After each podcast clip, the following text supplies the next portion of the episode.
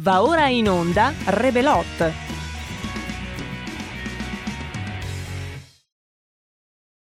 Oh, well, everybody's heard about the bird. Bird, bird, bird. The bird's a winner. Well, a bird, bird, bird. Bird is a winner. Well, a bird, bird, bird. Well, a bird is a winner. Well, a bird, bird, bird.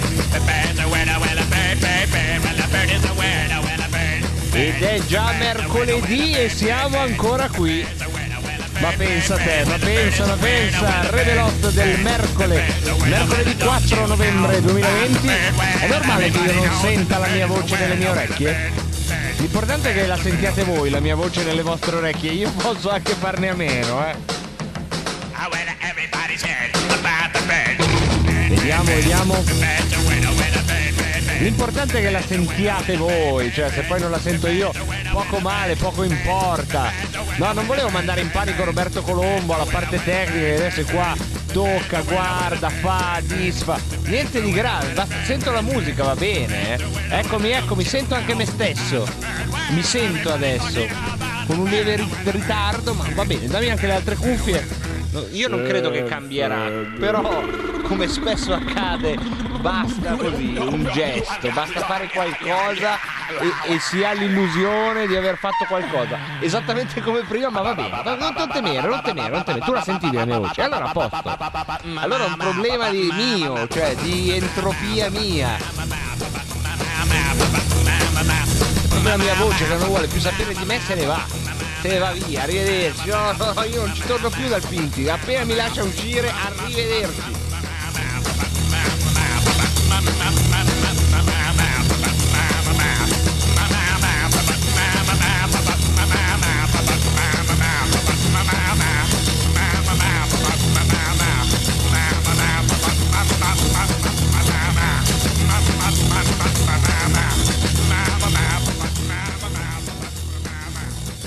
Ci sono, già, ci sono già due messaggi vocali dei nostri comparisons che si fanno sentire tra poco, tra poco, tra poco arriviamo da voi. Oggi puntata di Rebelotto dove vi faremo sentire alcune voci nuove, altre voci meno nuove che comunque fanno parte del paniere delle rubriche a cui stiamo lavorando per cambiare un po' anche le voci, i temi che trattiamo qui nel nostro pomeriggio insieme. Per continuare in quella che ormai sapete è una missione di Rebelot, quella di farvi sentire voci radiofonicamente nuove, perché poi nuove non sono, perché appartengono a persone a loro volta appartenenti a storie che ci portano in diretta e eh, tra poco ne sentiremo una di queste voci appena sarà pronta per noi e lo è già, lo è già. Allora io adesso dico nome e cognome e secondo me alcuni diranno già, alcuni secondo me già dicono ah ma dai, quelli... E tra poco eh, ci spiega anche chi è, intanto le do il benvenuto. Asha Fusi, benvenuta Asha. Grazie, ciao. Allora, Asha Fusi, secondo me qualcuno già ha detto, ah, aspetta, que- que- qualcuno ha detto già quella lì. Quante volte ti è successo che ti abbiano detto, scusa, ma tu sei quella lì che? Eh, parecchie, direi. Quindi potremmo Molte, chiamarti molte volte. Asha quella lì Fusi, ti va bene come secondo nome? Ma sì, dai. non, non ti formalizzi. Bene, come sempre fuori onda l'avevo eh, raccomandato, insomma sarebbe stata una trasmissione molto seria, avremmo parlato di cose molto serie, poi ovviamente sto già smentendo tutto, esatto, solo all'inizio. Asha Fusi forse la ricorderete perché è quella lì che nel parco di Ceriano Laghetto, giusto Asha? Parco delle Groane, sì. nel parco delle Groane c'era uno di quei focolai di spaccio oh, organizzato, un po' come Rogoredo per intenderci, no? erano i due poli dello spaccio nel milanese, Rogoredo e il parco delle Groane. E tu Ascia, eri già assessore quando l'hai fatto oppure lo sei diventata in itinere? No, ero già assessore alla cultura e al tempo libero e praticamente sono quella lì che eh, ha suonato la viola contro lo spaccio. Eh, Questa iniziativa è nata dall'idea di voler contrastare la cultura della morte con quella che si può definire veramente cultura, ovvero la musica. Ecco, quello che stava succedendo è che mh, i più attenti ascoltatori del Rebelota ricorderanno le trasmissioni che abbiamo dedicato a Rogoredo. Fate copia e incolla, la situazione era simile anche al Parco delle Groane. Ascia Fusi, 19 anni all'epoca se non sbaglio. Sì, sì, 19. Già assessore, assessore più giovane d'Italia, peraltro, così, mettiamolo sulla mensola. Ecco, esatto, questa risatina è per dire che è vero. A un certo punto, ma come ti è venuta l'idea, beata in coscienza, di prendere la viola? Per carità, avrai chiamato polizia, spero, insomma, qual- qualcuno che si Sì, occupasse della ovvio. tua sicurezza, oltre lo Spirito Santo, spero ci fosse, e eh, sei andata nel Parco delle Groane a suonare la viola, ma non così, cioè proprio dove c'erano gli spacciatori.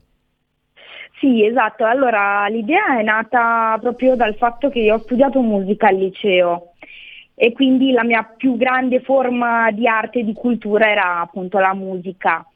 E mi piaceva anche un po' questo, diciamo, eh, questa metafora della cultura vera contro la cultura invece dello spaccio che eh, diradava anche molto nel Parco delle Groane. Tant'è vero che i cittadini non potevano neanche più andare con i bambini o farsi una passeggiata perché era pericoloso.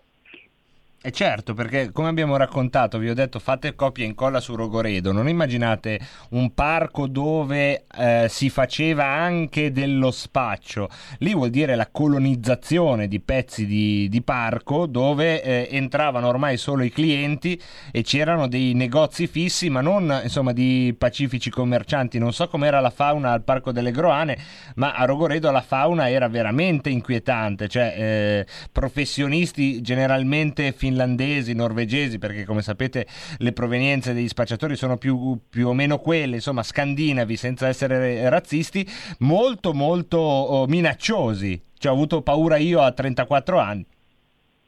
Sì, beh, non è proprio la cosa migliore andare nel parco se è mh, dominato dagli spacciatori Eh. e da- dai tossicodipendenti. Infatti io ero comunque accompagnata dalla polizia locale e dai carabinieri. Ah beh, se avevi la polizia locale, insomma, sia- siamo a posto. Vabbè, beata in coscienza, avevi 19 anni, adesso hai messo la testa a posto, cioè fai cose meno pericolose oppure ti stiamo disturbando mentre stai facendo qualcos'altro, non lo so, suonare il No, clavicembalo faccio- all'ISIS. Faccio cose meno pericolose ma lo rifarei, ecco. Ecco, lo rifaresti e poi comunque ha funzionato. La cosa è che uno in parte ha funzionato, mi confermi, nel senso che Sì. la rilevanza mediatica che sei riuscita ad attirare su quel gesto in effetti ha migliorato la situazione. Sì, diciamo che grazie appunto a questo gesto, che era appunto soltanto una, una sorta di metafora, eh, alla fine si è data luce a una cosa che rimaneva un po' nel piccolo, nel nostro del comune, quindi ovviamente grazie a diversi canali mediatici siamo riusciti a sconfiggere questo fenomeno finalmente. Infatti la polizia dovrebbe assumere dei... come si chiamano? Violoncellisti? Violisti. Violisti, violisti, eh, perché un profano come me, cioè già non, con- non distingo il violino dalla viola, dal, contrabba- dal contrabbossi, che potrebbe essere insomma il primo strumento suonato da queste parti. Ma Asha, ehm, questa è stata insomma eh, la cosa per cui scherzando, diciamo, qualcuno avrà eh, ricordato quella lì. Però ecco, qual è il tuo percorso? Come sei arrivata a fare l'assessore? Poi oggi sei anche nel direttivo eh, della Lega eh, Donne, giusto? Una, un- Sì, Lega Donne Monza Brianza. Eh, allora, ho iniziato che stavo per fare la maturità, e quindi ero in eh, quinta liceo e il giorno prima del tema, della prima prova, mi chiama il sindaco e mi chiede se volessi fare l'assessore e io non sapevo neanche cosa volesse dire, cioè questa era la cosa assurda. E allora, vabbè, mi sono informata e poi alla fine ho accettato mi sono messa in gioco e ho fatto appunto questo periodo di assessorato in cui a parte i vari eventi ovviamente culturali e di tempo libero ci siamo proprio dedicati io al fianco del, dei sinda- del sindaco e degli altri dell'amministrazione eh, proprio dello spaccio appunto. Oltre al fatto della viola, che non è risuonato così mediaticamente, è stato il fatto che ho portato i monaci tibetani per fare eh, una sorta di eh, purificazione, loro la chiamano così, eh, dalle energie negative e li ho portati nel parco delle Groane praticamente a dicembre. Questi erano vestiti con, loro, con il loro saio leggerissimo, io ero lì che tremavo E ovviamente ho suonato con eh, anche accompagnamento di una cantante lirica e poi loro hanno fatto questa loro preghiera appunto per liberare dalle energie negative eh, il parco delle Groane. È stato un momento veramente toccante. E ha funzionato E- anche questo, sì, perché alla fine le robe strane funzionano. Sì, funzionano. Cioè funzionano di più di una conferenza sullo spaccio nel parco delle Groane. Sì, non ha senso, direi che perché sostanzialmente gli spacciatori dà fastidio quando tu vai lì.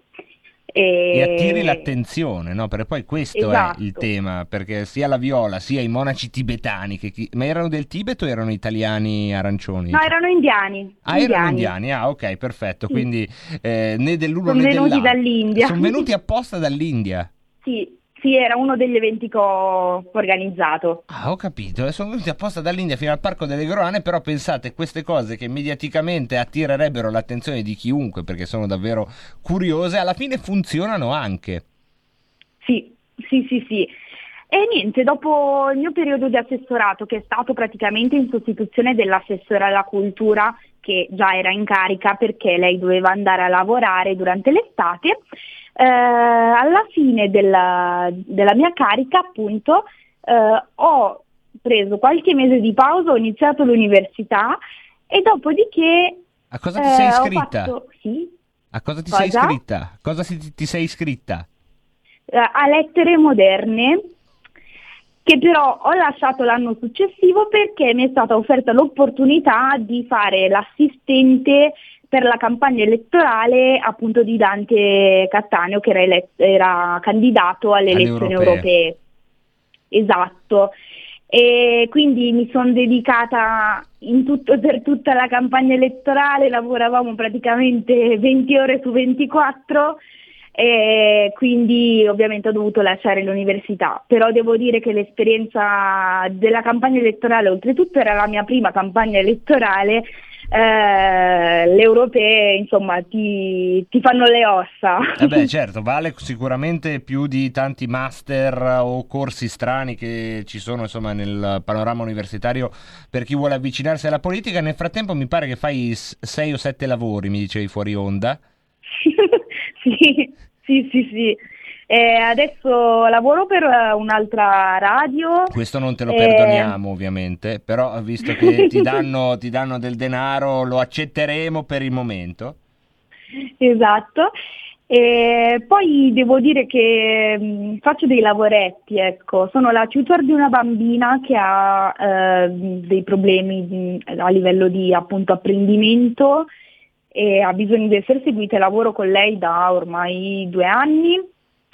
E dopo cosa che faccio ancora? Oddio, le pulizie eh, in una casa a Carollo Bertusella.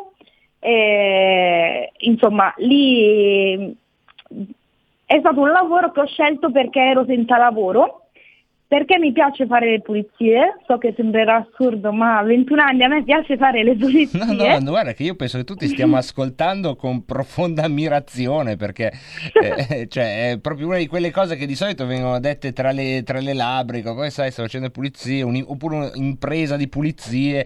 Ecco, invece tu proprio, eh, vedete, piatta No, così. devo dire cioè, che sì, mi piace. Mi serviva un lavoro, mi è- piace fare le pulizie, è anche un igienista, quindi adesso scopriamo. esatto. Eh, mi, pia- mi piace mh, per diversi motivi, poi soprattutto adesso in tempo di Covid è importantissimo l'igiene, eccetera. E mh, soprattutto ho avuto la fortuna di avere una, dall'altra parte delle persone serie che mi hanno fatto un contratto e tutto, quindi questo già è tanto di cappello a loro. Ecco, tanto di cappello allora, a differenza nostra, perché eh, con Asha oggi iniziamo questa chiacchierata un po' per presentarvela, però in cantiere, lockdown permettendo, ci sarà all'interno di Rebelot una rubrica molto scivolosa, perché è una rubrica eh, che eh, dedicheremo, grazie ad Asha che ha questa passione, alle tematiche sociali. Oggi abbiamo già eh, fatto fuori onda, insomma, qualche esempio, Asha. È vero che, ehm, non so se, ehm, se- come la pensi tu, questo tema del sociale, credo che ehm, tu possa portare un'esperienza significativa in molti ambiti. C'è sempre il rischio, quando se ne parla in radio, in televisione, sui giornali, che finisca per essere una roba per l'appunto scivolosa, nel senso che magari dici anche delle cose di buon senso, belle, ma che muoiono nel momento stesso in cui le dici, come se si parlasse di cose che non riguardano la vita. Io spesso ho questa impressione quando leggo di sociale o quando ascolto una trasmissione che, che parla di questo. Beh, io penso che comunque eh, magari può essere anche vero, nel senso che poi dipende molto dall'ascoltatore, però c'è da dire che se se ne parla è perché c'è e quindi se c'è bisogna magari, se c'è una problematica bisogna comunque parlarne per affrontarla. Magari non è una problematica che riguarda l'ascoltatore nel momento esatto in cui viene trasmessa, però potrebbe riguardarlo, potrebbe riguardare qualcuno che conosce. Quindi eh, in realtà è veramente importante essere informati su queste tematiche, ovviamente il sociale è un mondo enorme, quindi ovviamente poi dipenderà anche dalla tematica, magari qualcosa riguarda più una categoria di persone che, che un'altra, però io penso che l'informazione sia veramente importante in tutti i suoi ambiti.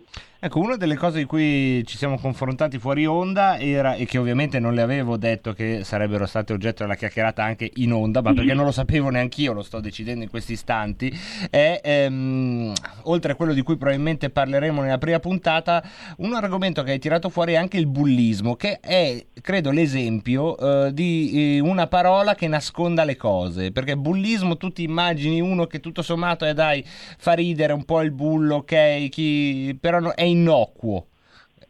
E invece allora, no, dentro io... ci sono tragedie, insomma. E se non ci sono tragedie, fortunatamente sempre ci sono drammi, ci sono traumi, cioè c'è una vita che sanguina dietro il, bulli... il cosiddetto bullismo. E non solo una vita, perché c'è anche tutta una famiglia che lotta contro questo fenomeno, non c'è solo una persona. Eh, sì, ne vorrò parlare ovviamente mh, è un argomento molto delicato e molto anche vasto, però vorrò portare anche un po' la mia esperienza del bullismo che ho subito, pensate, al liceo, che ero grande, quindi avevo già le mie ossa, ero già forte. E quindi è una tematica che vivendola sulla propria pelle, insomma, impari anche a capire che magari quando viene trattata viene trattata solo da un punto di vista, per esempio, come hai detto tu, o pensiamo come al bullo come quello che ti prende in giro scherza, eh, oppure pensiamo nei classici canonici eh, al bullo che ti prende la merendina, quelle robe lì sì, all'elementare, alle medie, no? esatto. Ma invece c'è molto di più, cioè è proprio nascosto il bullismo oggi e quindi è interessante magari parlare anche delle nuove forme di bullismo pensiamo al cyberbullismo, eh, perché non c'è ancora così tanta informazione in merito. Eh certo, perché almeno uh, ai miei tempi posso già dire che bello, eh? posso già dire ai miei tempi, come Roberto Colombo che appena ho detto ai miei tempi già sopra- sorrideva, perché lui da tempo conosce il privilegio di dire ai miei tempi, per me è una novità e quindi me lo godo. Ai miei tempi il bullo o comunque la persona che eh, ti, ti usava una violenza, fosse fisica, fosse psicologica, se era a scuola restava a scuola quando andavi a casa non c'era più perché non c'era Whatsapp, non c'erano i social network, non lo vedevi più eh, nella peggiore delle ipotesi fino alla eh, giornata seguente, mentre adesso eh, è tutto un unico, no? è tutta una centrifuga diventata la vita. Sì. Sì, sì, io faccio un esempio molto banale per non togliere poi a, al momento in cui ne parleremo. Eh, mi è capitato, soprattutto in quinta liceo, che i miei, no, forse in quarta perché non potevo farmi le giustificazioni, che i miei genitori dovessero eh, scrivere sul libretto che io non sarei andata a scuola il giorno successivo perché la sera o comunque nel pomeriggio i miei compagni mi avevano importunata in qualche modo online. E quindi è proprio questo, il fatto sì. che non c'è pace mm, è un continuo, è dalla mattina alla sera. Ecco, poi altri temi che, eh, che toccheremo, eh, abbiamo detto questo, poi parleremo anche di una cosa che oggi è diventata, pensate, una legge, ma per molti è stata ed è purtroppo una realtà, che è l'isolamento sociale e su questo mh, mm, vi lascio solo il titolo, perché mi interessava anche chiudere un, uh, questa chiacchierata, Ascia, con il tema delle donne, anche tu che fai parte della consulta uh, Lega Donne, ecco, è un tema anche questo molto insidioso, no? perché eh, rischiare sì. di parlare delle donne come come una categoria, eh, avrai sentito anche mille volte l'ipotesi e eh, la metafora del panda, no? come se fossero una specie protetta o un qualcosa Sì, di sì. separato. Secondo te, soprattutto all'interno di un modo di pensare del centrodestra, eh, come si fa a, a parlare di donne senza scadere nei cliché, nei luoghi comuni, nella sindrome del panda? Allora, prendendo intanto come, eh, politicamente prendendo intanto come esempio tutte le donne de- del centrodestra, questo già può dire molto. E dopodiché appunto il tema delle donne è un tema talmente delicato che ha- ci sono anche all'interno del nostro genere, del nostro gruppo politico, quindi della Lega Donne, ci sono anche pareri diversi per dire. Ehm, devo essere sincera, la tematica ovviamente più importante eh, è il, ehm, la parità di genere ovviamente, però è una tematica anche questa veramente complessa perché eh, le quote rosa, sì, no, cosa si fa, cosa non si fa, insomma sono tematiche eh, difficili per esempio. Se noi pensassimo a un'Italia come quella di oggi, diciamo no, noi donne non vogliamo più la quota rosa perché vogliamo essere riconosciute come persone competenti. In un mondo come quello di adesso, cioè, ci lasciano fuori, non gliene frega niente. Sì. è quello il problema. Quindi in realtà, appunto, come ti dicevo, è una tematica veramente complessa nel momento attuale. Cioè si possono fare magari dei ragionamenti proprio a livello di chiacchierata, di dibattito, poi dopo invece sul fare è molto più difficile. E quindi insomma una bella sfida eh, nel suo piccolo, poi eh, sappi che a, a Rebelot non c'è timore di sbagliare, io sbaglio in continuazione, gli ascoltatori lo sanno, quindi questo ti mette a tuo agio, non riuscirai mai a dirne abbastanza per eguagliarmi, questo è, sono sicuro che non riuscirai mai a dire una serie di stupidaggini come quelle che io ogni giorno qui secerno per voi. Intanto a proposito di, di eh, secerno, mi mandano, secernano dei messaggi i nostri ascoltatori, c'è già chi ti scrive da ammirare sotto molti aspetti, veramente bravi, in Eh. altri momenti le forze dell'ordine assenti, ha dovuto pensarci lei, Mizzica, io a 19 anni non mi legavo neanche una scarpa, guarda qua arrivano già troppi complimenti, Ascia, io inizio a essere anche terribilmente geloso, quindi sai, non- la rubrica purtroppo non ci sarà, purtroppo, purtroppo. Comunque Ascia, scherzi a parte, ci scrivono, ci scrivono anche, ricordando una cantante indiana che si chiamava Asha degli anni 60-80 e 60-70, ci chiedono, questa domanda l'avevo prevista perché conosco i miei polli, qual è il significato del tuo nome? Ma a questo punto lo faccio dire a te. Sì, allora il mio nome vuol dire speranza. Perfetto. È, è un bel nome, cioè- È impegnativo. sì, esatto, però magari nei momenti in cui sei giù di corda già il tuo nome ti fa andare avanti. E poi ricordiamo che in italiano invece rappresenta un attrezzo che può servire per spaccare la legna o spaccare una testa, Esatto. quindi insomma ci sono vari, vari letture di significato Un possono... nome antitetico. Può, può essere utile anche un'ascia eh, in caso di necessità. Poi, come sai, siamo per la legittima difesa. Ascia, grazie mille per questa chiacchierata. Eh, diciamo al pubblico che eh, stiamo cercando, organizzeremo uno spazio probabilmente settimanale, bisettimanale, insomma, vedremo di organizzarci con lei per aprire questa finestra sul mondo del sociale, ma come abbiamo cercato di dirvi oggi, di farlo anche con una certa puntualità, argomento per argomento, e poi con quel coraggio che insomma eh, emerge, credo, dalle testimonianze che abbiamo sentito, nel senso che poi spesso vi capiterà di sentire che lei si butta incomincia a dire no perché a me è successo e questo secondo me è un atto, è un atto veramente di merito perché poi sono testimonianze eh, che valgono più di mille conferenze. Quindi grazie mille Ascia, ci sentiamo presto.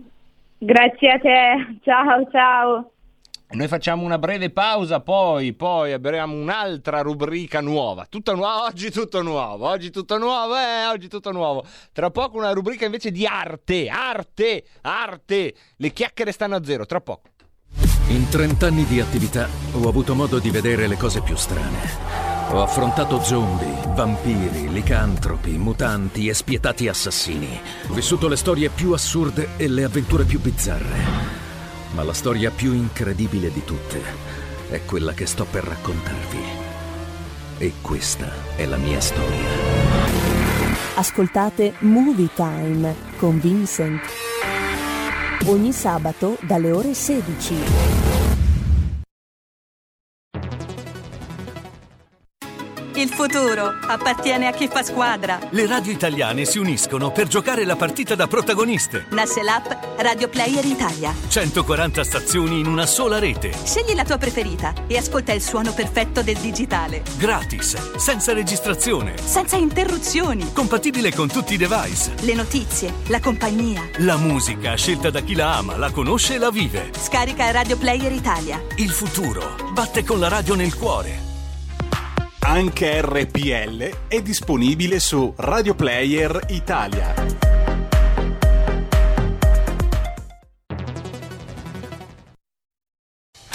Porta con te ovunque RPL la tua radio. Scarica l'applicazione per smartphone o tablet dal tuo store o dal sito radiorpl.it. Cosa aspetti? Radio Padania presenta Coming Soon Radio, quotidiano di informazione cinematografica.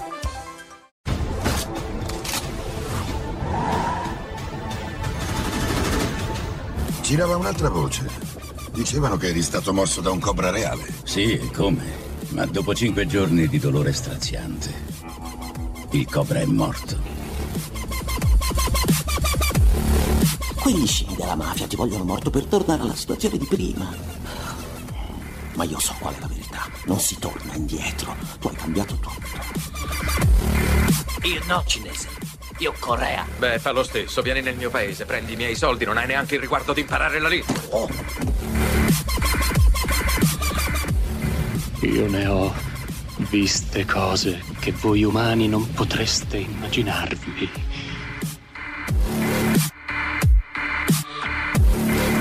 Mi piace l'odore del napalm al mattino. Una volta abbiamo bombardato una collina. Per 12 ore e finita l'azione siamo andati a vedere. Non c'era più neanche l'ombra di quegli sporchi bastardi. Profumava come. come di vittoria. Perché quando il gioco si fa duro, i duri cominciano a giocare. C'è folla tutte le sere nei cinema di Bagnoli. Un sogno che in bianco e nero tra poco sarà a colori. L'estate che passa in fretta, l'estate che torna ancora e i giochi messi da parte per una chitarra nuova.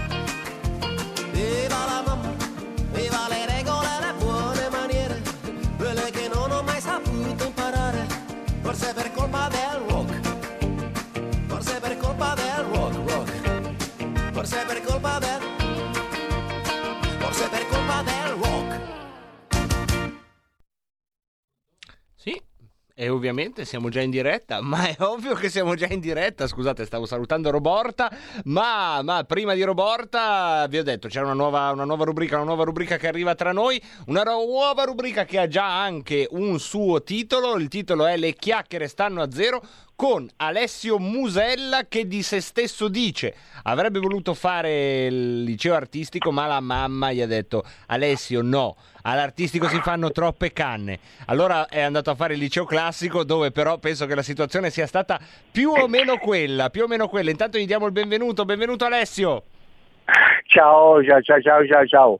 Ciao, benvenuto Alessio. Allora apriamo questo spazio, oggi puntata un po' zero di questo nostro spazio. Le chiacchiere stanno per l'appunto a zero, vedi che non poteva che essere la puntata pilota per parlare delle tue iniziative artistico-cultural metafisiche. Da dove partiamo? Allora Marco, partiamo da... mm, eh, allora, l'arte eh, non è mm, adeguatamente presentata, mm?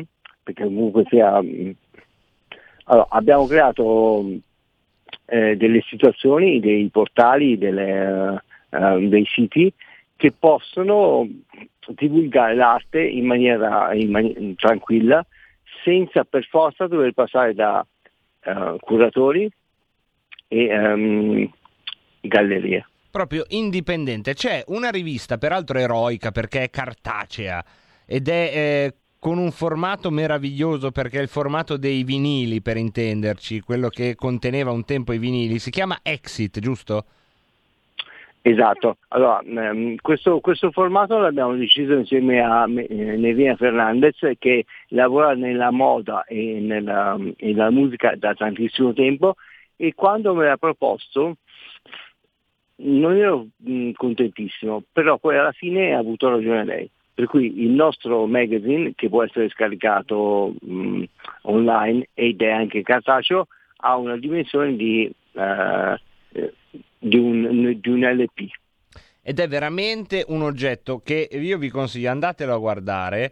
Uno, fossi in voi, lo scaricherei proprio per il, solo per il formato, che è veramente delizioso, e poi è uno di quegli spazi dove si cerca di far emergere eh, la cultura che altrove non emerge. Eh, come ti è nata l'esigenza di creare, di ritagliare questi, questi spazi, Alessio? Allora, ritagliare è, il termine giusto, cioè ritagliare, per cui quando parli di cultura, di musica e di, di arte, uh, ci sono tantissime persone che sfoloquiano o comunque sia raccontano cose che, che la, che la gente non, compre- non con- concepisce. Per cui nel, in um, X One Magazine invece abbiamo uh, Ti sette seguo. righe Sì? al massimo. Sì? Sette righe al massimo. Non sei, non tre, non due. E beh, ma questa poi è una rubrica artistica, quindi ci sta anche che eh, ci sia così, ma marinettianamente, lasciatemelo dire, parole e trilli di telefono. Il nostro Alessio Musella lo vedete mascherato nella nostra radiovisione. Tra poco appunto parleremo con lui di eh, tutto quello che si agita fuori dai soliti circuiti perché questo è un paese che ha un gigantesco circuito, un caravanserraglio che può piacere, non piacere, c'è del buono, c'è del meno buono, della cosiddetta arte ufficiale, dagli intellettuali, gli scrittori, eh, cineasti, attori. Poi ci sono una miriade di eh, habitat naturali per creature artistiche molto strane. Uno di eh, quelli che dà vita a questi mondi è proprio Alessio Musella, che intanto sei tornato tra noi. Dicevo che è di Sì, buon eh, auspicio. male. Di buon auspicio, dai, è stato marinettiano. Parole tic tic del telefono, va benissimo. Per cui vi dicevo che comunque sia, ehm, purtroppo eh, la musica, l'arte, eh, la fotografia vengono raccontate in maniera molto eh, esclusivista E per cui quello che abbiamo creato noi è qualcosa che invece arriva direttamente alle persone che non conoscono l'arte, ma che hanno voglia di conoscere l'arte. Allora, partiamo da un, uh, un, esempio di cui abbiamo parlato fuori onda, Giovanni Gastel, magari per uh, voi, per la gran parte di voi non è un nome conosciuto, i media eh, più importanti ne hanno parlato solo quando si tratta di mettere il naso nell'arte della fotografia, però ecco, forse è il, uno degli esempi di, di ciò che sta emergendo di interessante in quel mondo. Ma infatti, allora, Giovanni Gassel, che è il nipote di Luchino Visconti, e okay. già, qui, e già qui il DNA insomma, dovrebbe garantire una certa, diciamo, una certa propensione. Esatto. E lui ha creato, mh, eh, adesso è uno dei fotografi più, più famosi del mondo, e uno dei migliori in Italia. Lui stesso ha detto, io non ho difficoltà nel insegnare quello che io faccio, perché tanto quello che io faccio è Giovanni Gasser. Il che significa che nella fotografia, uh, oggi mh, eh, molto più di, mh, di 30 anni fa, chiunque ehm, si sente un fotografo. Sì, più molto e più del passato, certo. E certo, c'hai il telefonino, una cosa nata, ah, che bello, vedo questo, vedo quest'altro. Mm, Invece, allora, come ti avevo detto, ci ho anche passato Daniele Vannini piuttosto che... Sì, tra allora, poco ci arriviamo, infatti. Allora, Giovanni è una persona che comunque sia, a parte che essere squisito, ha creato la, il suo nome nella, nella, moda e nel modo lui, in cui lui fotografa.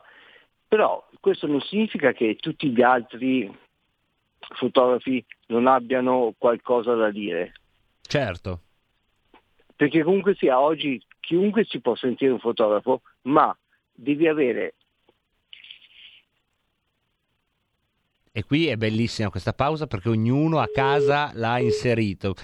Chiunque può essere un fotografo, ma devi avere Ragazzi, io mi sono già innamorato di quest'ospite, ve lo dico, ve lo dico, perché se, se davvero questa sarà la prima rubrica di Rebelotto che cerca di essere la trasmissione più surreale di RPL e se questa dovesse davvero essere la rubrica più surreale della trasmissione più surreale, cara Roborta, tra un po' tu sarai la cosa più normale di queste due ore. Cara Roborta, tra un po' tu sarai la più normale. Dicevo, bellissimo il tempismo con cui ti cade la linea perché è sempre, sembra quasi studiato Alessio, perché tutti sono pronti a fare il fotografo, ma per essere un vero fotografo bisogna caduta la linea. Bellissimo, suspense studiata, di la verità. No, no, purtroppo non è così, però a prescindere da quello vi dico che comunque sia è non è la tecnica, ma è il, um, l'intuito e la capacità di conoscere quello che voi volete fotografare. Cioè di tirarlo fuori da, da dov'è? Certo. Allora, um, Giovanni Gastel, uh, che scrive comunque um, ed è sempre presente in Exit Urban Magazine da um, 12 edizioni, mi ha detto, guardate, io avevo una modella di fronte sì. e avevamo e dovevamo fotografarla io, ehm, e altri due fotografi importantissimi, tra cui Toscani. Sì. La fotografia che noi abbiamo dato um, al magazine era completamente diversa perché comunque nonostante ci sia lo stesso spazio, quando uno è un fotografo e qual- quando qualcuno ci mette del suo, è comunque diversa. Eh certo, è la capacità di cogliere che cosa secondo te la fotografia? Perché mi viene eh, la l'attimo, luce. certo, la luce. E poi cos'altro c'è? Beh, e poi comunque anche, allora, adesso vi racconto un, un aneddoto di Gassel. Vai. Allora, c'era, allora, c'era la, la, la, pellicola francese. Hm? Sì. Che cosa voleva dire? Che quando c'era la pellicola, che comunque costava svilupparla, nel momento in cui tu dicevi era la pellicola francese, non dovevi più scattare perché comunque la persona che avevi di fronte non era valida e almeno non spendevi soldi per sviluppare la pellicola. Mm, ok, e qui siamo mm, entrati in labirinti del cervello da cui a questo punto sei costretto a, a tirarci fuori, perché come sembra di essere nella, nella giostra, quella, mm, il labirinto degli specchi, adesso va bene tutto, ma portaci fuori, cioè dove, dove, dove andiamo a parare? Andiamo a parlare che comunque sia, non è che se siete davanti a un obiettivo vi dovete sentire fenomeni. Questo comunque è un buon inizio. perché comunque sia mh, non è quanto siete belli, ehm, quanto siete fotogenici, piuttosto che il fotografo ha un- una grandissima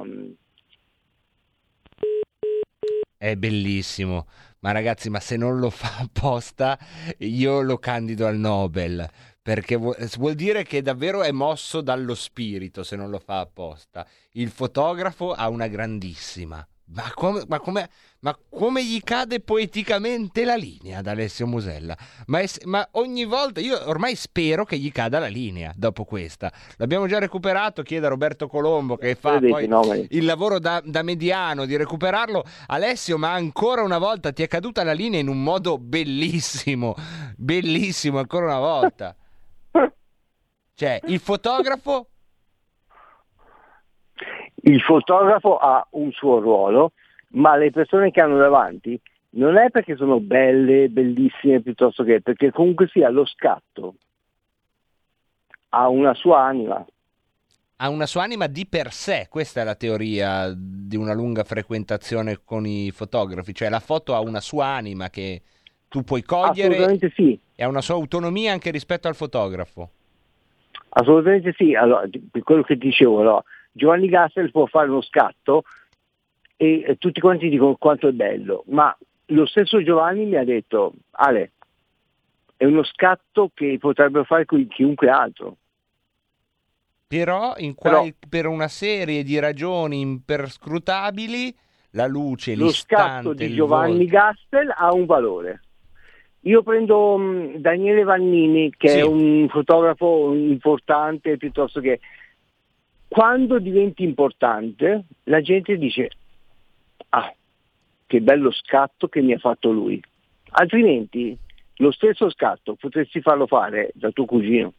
E questo è una, un'interessante eh, altalena, perché da una parte eh, quelli che sanno maneggiare un'arte poi spesso emergono perché sono i più bravi. Dall'altra è anche vero che eh, dal momento che sono i più bravi, anche se fanno la fotografia alla- al citofono, diventano la, la più grande fotografia del Novecento. Secondo te dove ci si deve, quando tu valuti qualcosa, quanto devi tener conto eh, del valore della firma e della cosa in sé? Allora, purtroppo il valore della firma nella fotografia Eh sì, nella fotografia soprattutto. eh, ehm, ha, mm, ha un grande valore. Certo. Perché comunque se ti ripeto, cioè, ehm, anche Giovanni, che conosco da una vita, mi dice Alessio, i miei, i miei scatti sono scatti normali, Certo. ma valgono perché io mi chiamo Giovanni Gasser. Beh, poi questa probabilmente fa anche parte di un tentativo di difendersi dal proprio talento, che è tipico di chi ha talento, ma ehm, è anche vero che la fotografia, più di tante altre forme d'arte, il mestiere è molto nascosto. Siccome cerca di, di far vedere la realtà comunque, all'occhio del profano tipo il mio, una fotografia non riesce a rendere tutta la- il mestiere che c'è nel fotografo, mentre una pagina scritta ti fa vedere insomma eh, che c'è dentro un mestiere, un dipinto ti fa vedere che c'è dentro un mestiere in maniera più chiara rispetto a una fotografia che in effetti come dicevi tu è un po' banalizzata dall'uso che ne facciamo quotidianamente. Ma infatti Marco, quello che ti dico è che oggi purtroppo i fotografi si, impro- ehm, si improvvisano, ok? E quello che ti ho detto, Daniele Vannini, piuttosto che hanno una tecnica particolare che quando tu gli racconti, ah, e gli fai capire che chi ti ha fatto lo scatto è un personaggio importante, allora tutti quanti sono disposti a dire che bello. La stessa fotografia fatta dal cugino Certo. Certo. ri- risulta come, come, come niente, capito? Cui nella fotografia purtroppo, eh, nel mondo dell'arte della fotografia e della fotografia venduta, hai questo grosso problema. Se ce l'avevi già nell'arte, nel questo lo faccio anch'io, immaginati nella fotografia.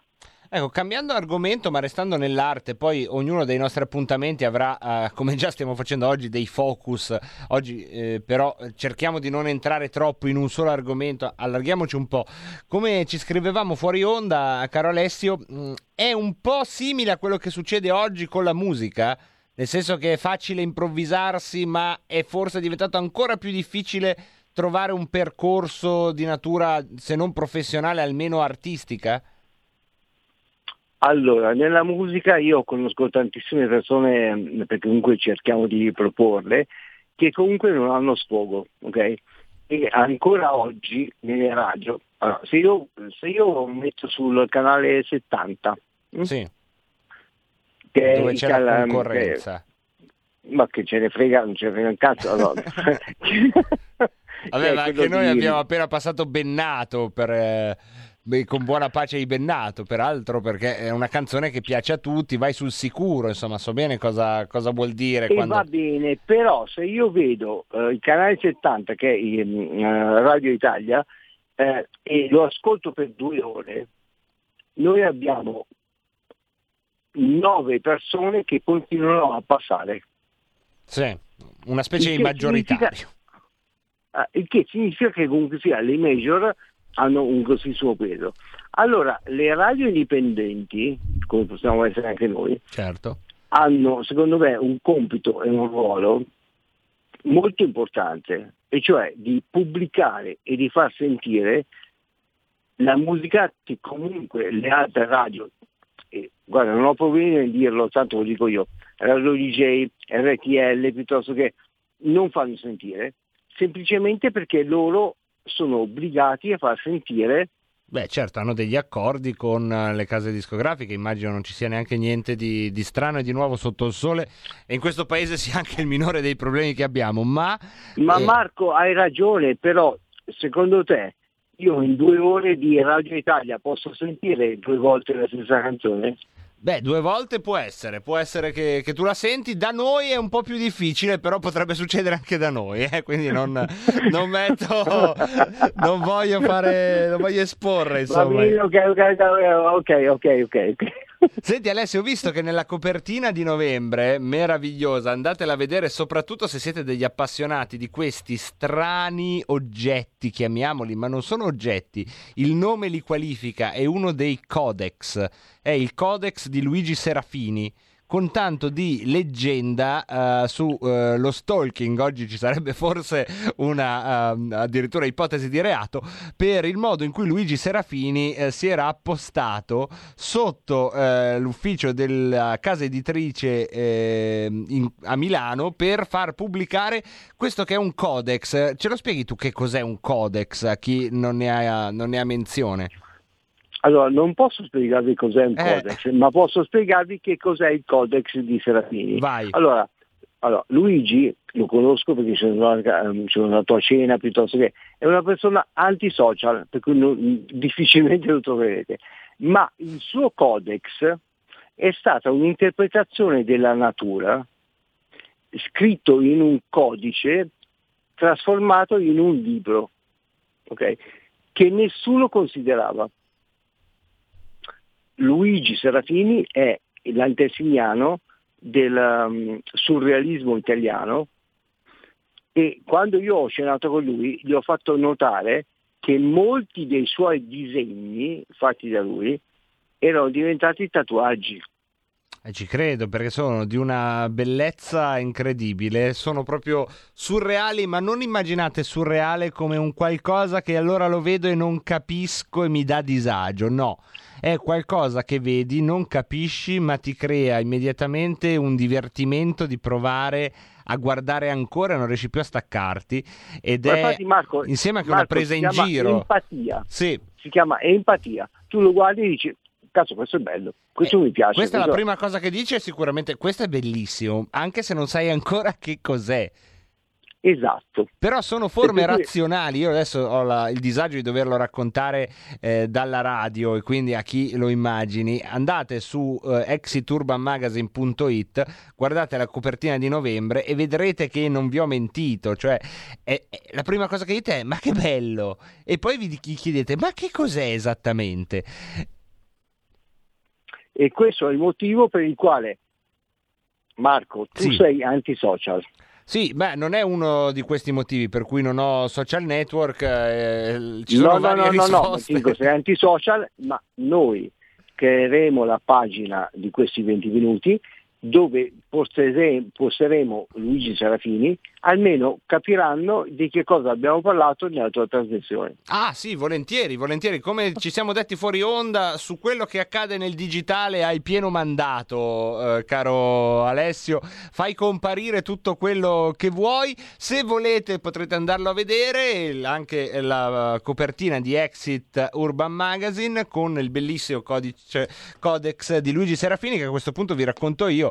Eh, dopo aver fatto questo codex, siamo alla fine degli anni 70, pare si fosse appostato sotto l'ufficio della casa editrice per giorni a Milano e aveva in mano una fotografia dell'editore per, poterle- per poterlo riconoscere, quindi mostrargli le tavole del Codex, che sono, pensate, un libro che ha più di mille illustrazioni. Quindi immaginate, fine anni 70, a casa editrice a Milano c'è quest'uomo che ha realizzato un, un- per se stesso, insomma, o per il mondo, ma ancora dischiuso, un codex surreale che eh, con una fotografia guarda quelli che escono dall'ufficio della casa editrice e ogni volta cerca di individuare la sua preda. E se volete aggiungere surreale a surreale, pensate che eravamo anche negli anni del terrorismo rosso, dove insomma uno fermo davanti a un palazzo con una fotografia. dove se vedi qualcuno che, che ti si piazza davanti. Eh, con una fotografia, insomma, no- non è che hai proprio tutti i gusti a dire scusi, sta cercando qualcuno. E quindi anche questa è la, la lucida follia degli outsider, mi viene da dire, perché Luigi Serafini è un altro che non è celebrato quanto dovrebbe, no? Perché qui siamo alla genialità vera. Ma infatti Marco, lui è il capostipite del surrealismo italiano, Eh ma purtroppo quando parliamo di Italia molti non lo, comp- non lo- non lo comprendono, non lo capiscono. In più lui non è social come te. Vabbè, su questo, que- su questo ha una- un buon modo di non esserlo. Lui deve fare le sue tavole, io anche. Che ne sai che io non sto facendo un codex intanto? Eh, Marco. Bruttissimo, ovviamente. Il Eh, mio. Marco, Marco, Sì, eh, non, non entriamo nel, nel concetto tuo. eh. No, no, no, infatti sei tu che, che arrivi. Io sarò l'inizio del bruttismo italiano. Non c'è ancora stato questa catena, eh, come si dice, questo genere di illustrazione, come si chiama? Corrente pittorica, il bruttismo. Corrente, corrente. Si chiama corrente, una corrente pittorica, la voglio fondare io, il bruttismo italiano. Eh, quadri che tu guardi e dici, ma che schifo è quella roba lì, ma che schifo. Ecco, sì, ma chi è che l'ha fatta? Eh, ecco, io voglio essere questo. Marco, benvenuto nel club, Ecco. perché ci sono un sacco di robe che fanno cagare. eh. Beh, come come normale sperimentando, no? Perché diciamo, quando uno parla di arte moderna, di arte contemporanea, eh, il rischio che una cosa sia veramente in- in- incomprensibile c'è. Ma allora Marco, questo è la, ehm, l'ABC di quello che faremo nelle prossime settimane. L'arte non deve piacere o non piacere, nel senso che comunque sia o ti appartiene o non ti appartiene. Non esiste un'arte brutta o un'arte bella. Che bello, che bello. E con queste belle parole noi salutiamo Alessio Musella. Se volete potrete andare a cercarlo in tutte le formule digitali che lui eh, dimora e andare anche ad approfondire alcuni temi che abbiamo toccato. Grazie Alessio, questo era Le chiacchiere stanno a zero con Alessio Musella. Grazie. Stai ascoltando RPL. La tua voce libera, senza filtri né censura. La tua radio.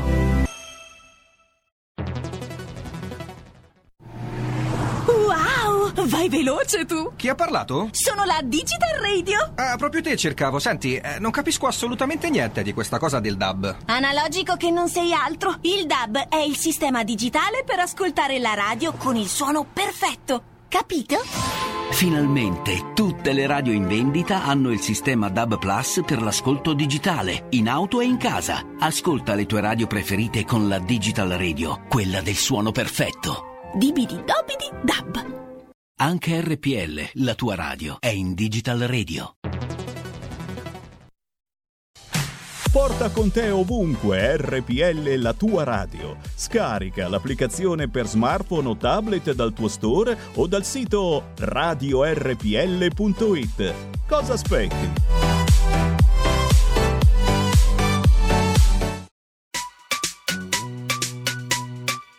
Vieni qui, vieni qui, vieni qui, dai. Vieni in balla con me.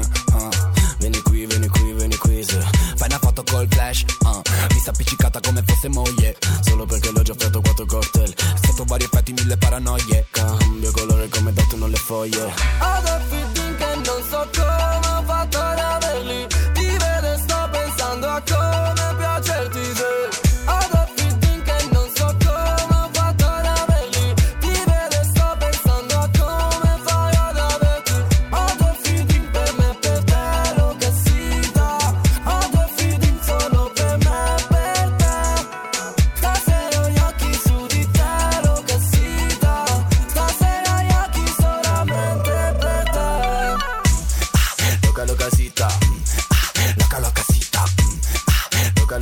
Loca, loca, cita. Loca, loca, cita. Loca, loca, cita. Loca, loca, cita. Loca, loca, cita.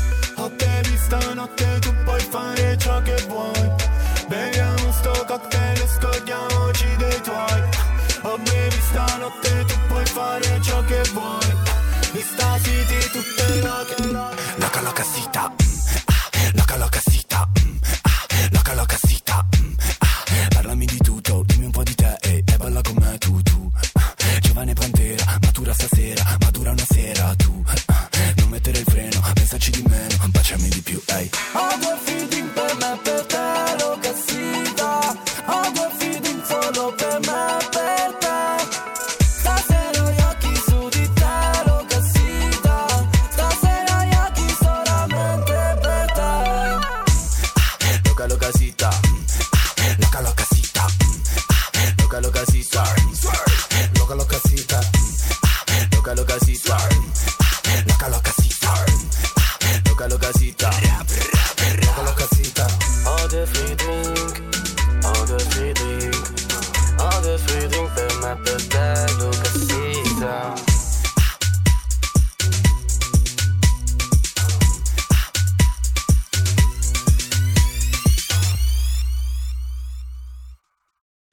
A parlare di Francesco Cossiga che sembra tornato a impugnare il piccone. Il senatore ha sparato a zero contro il governatore di Banca Italia Draghi e per farlo ha scelto uno mattina.